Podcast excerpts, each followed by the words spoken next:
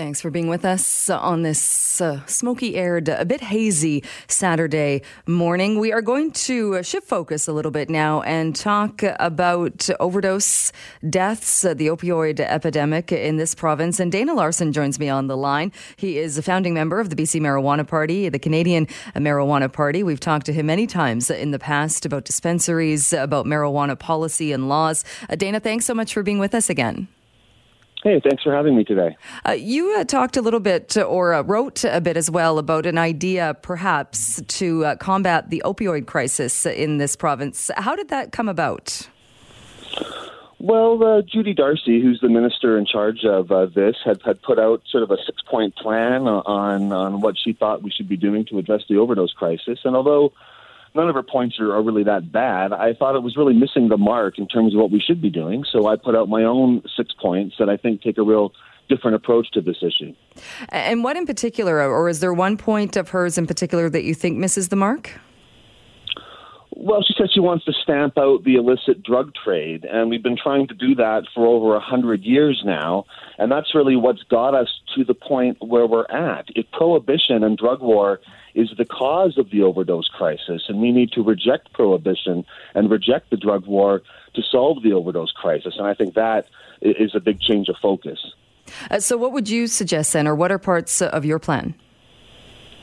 Well, it's something that's actually been called for now by Vancouver, Toronto, and Montreal recently, which is the first step has to be to decriminalize possession of illegal drugs and make it so that police aren't arresting drug users for having a small amount in their own possession. Uh, many countries have done this, including famously Portugal, and it's really the first and most important step. And it's something that British Columbia can do as a province. We have the power to direct police. We have the power to set priorities. As a province, we've decriminalized drunk driving, and we deal with that in a non criminal provincial way. We have the exact same power when it comes to possession of drugs, and we need to use that power and make that happen. Are people still getting arrested and, and facing charges for small amounts of uh, cannabis? Well, I'm not. I'm not talking about cannabis. I'm talking, and they are across Canada, not so much in, across BC, not so much in Vancouver, uh, but across the province. Absolutely, people do get charged with cannabis still. But I'm talking about other drugs. I'm talking about people in possession of any substance.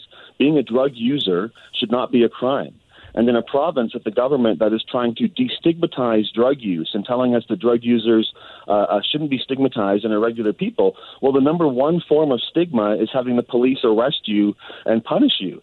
So decriminalization of all substances, just the possession, that has to be the first step. Uh, you talk as well about uh, supervised injection sites and having them in every every town and every city. Uh, what would that look like? Well, a supervised injection site really is a very simple and cheap thing to have. It just requires a room with a few spaces and a, and a nurse or a healthcare worker on site uh, so that if a user is, is taking drugs and they have a problem, there's someone there to help them. It's a very cheap and effective way of saving a lot of lives. And, you know, a lot of them now are, are, are some of them are being set up by individuals who just want to stop this happening in, in their community and save some lives with or without government support.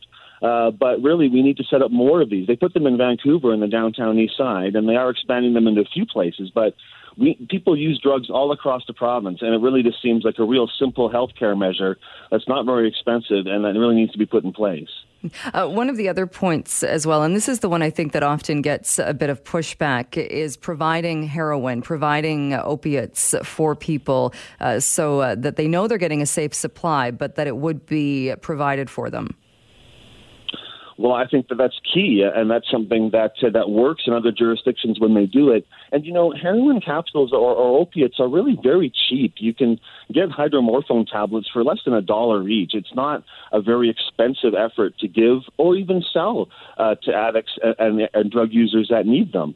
Uh, you can run it at cost, like they do in Switzerland. So there's actually no taxpayer cost, and users do pay, but they're paying far less than they do on the street. And more importantly, they're getting a substance which they know is not going to kill them because they're able to dose it properly. People are dying because they get fentanyl and other uh, drugs on the street. They don't really know what's in it, and, and dosage is very important. So, you know, if we don't think that drug use should be a death sentence, then we need to help provide safe, clean drugs to people as part of our healthcare program.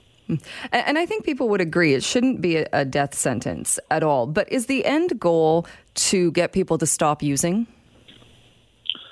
Not necessarily, you know. And, and first of all, to get someone to stop using, they have to still be alive. If they die because of a drug overdose, well, they're going to stop using, but that's not really what we want, is it?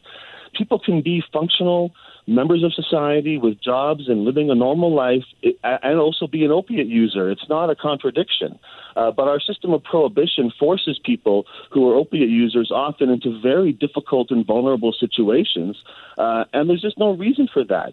Using opiates is not a sin, it's not immoral. And if somebody needs some opiates to get through the day for whatever reason, we should not make that a death sentence and try to allow for that. We should certainly be offering treatment for those who want to get off. We should be making that available. I'm not against that at all.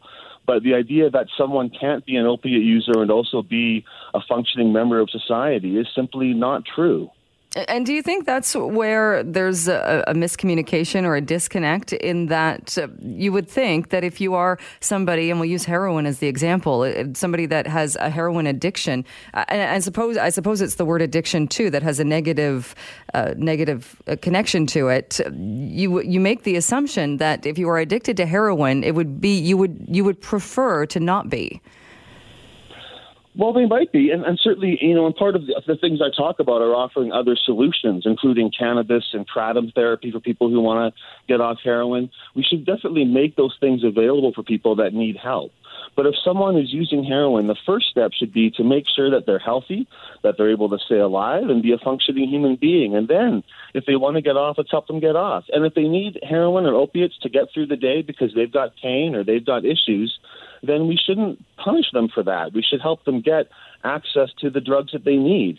And because of prohibition, most of the heroin users that we see publicly are people in very vulnerable situations, poor people, people on the downtown east side.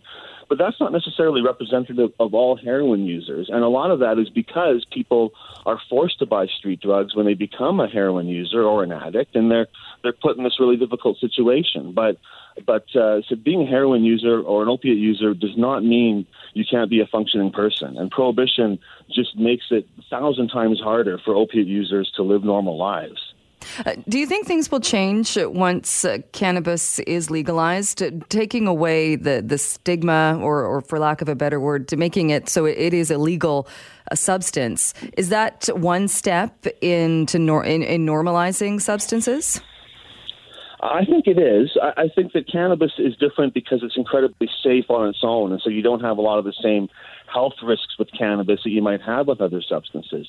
But I think that a lot of the people who are afraid of legalization and afraid of cannabis legalization, when they see how things go and that actually things get better, communities get safer, there's less problems, maybe they'll be more open to other drugs also being legalized. And, and other substances should be legalized in different ways. I'm not saying you should be able to buy injectable heroin next to your cannabis or anything like that. But but ending prohibition means treating these as health issues and not criminal issues, and, and recognizing that that people who are drug users uh, uh, do not deserve to die, and really should be treated as part of our healthcare system. Uh, what do you say to opponents of this, though, uh, that would suggest if it's suddenly uh, there, that heroin is being provided and that drugs are being provided, that will result in more people using? Well, you know, we've had prohibition of opiates in Canada for 100 years now, and every single decade we've had more overdose deaths than the decade before. And back in the 1990s, we were having an overdose crisis. Over 24 years ago, the chief coroner of British Columbia recommended decriminalization, moving towards legalization, providing clean drugs. We've had thousands and thousands and thousands of dead bodies piling up across the country since then. I think the time to act is is long since past, and every expert, every person who works in drug uh, a policy or healthcare uh, anywhere will tell you that prohibition is the real problem. Uh, frontline workers know that the solution to the opioid crisis is access to safe, clean drugs.